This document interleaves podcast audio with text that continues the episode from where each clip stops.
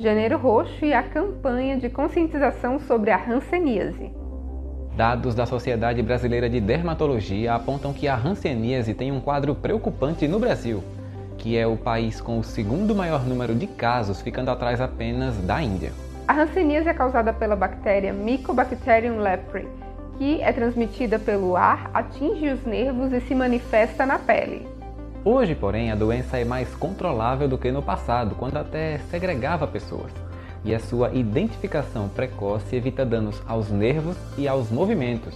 Por isso é importante estar atento aos sinais e aos sintomas que aparecem principalmente nas extremidades das mãos e pés, no rosto, orelha, nádegas, costas e pernas, como manchas esbranquiçadas, amarronzadas ou avermelhadas, com perda de sensibilidade ao toque, ao calor e à dor. É importante ficar atento à sensação de fisgada, dormência e formigamento ao longo dos nervos dos membros, redução de força da musculatura das mãos e dos pés, além de caroços no corpo, avermelhados e dolorosos em alguns casos. O Dia Mundial de Combate e Prevenção à Hanseníase é comemorado no último domingo do mês.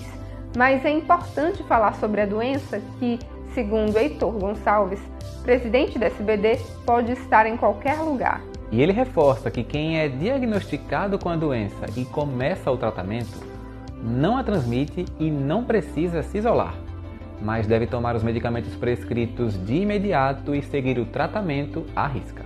É que tanto a prevenção no diagnóstico como no tratamento precoce ajudam a evitar a transmissão e, consequentemente, o surgimento de novos casos da doença que tem cura, Quanto mais rápido se começa o tratamento, menor o risco de sequelas.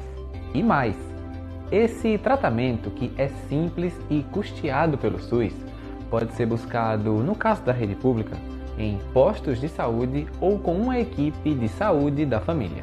Por hoje é só, pessoal. Nós ficamos por aqui e até a próxima.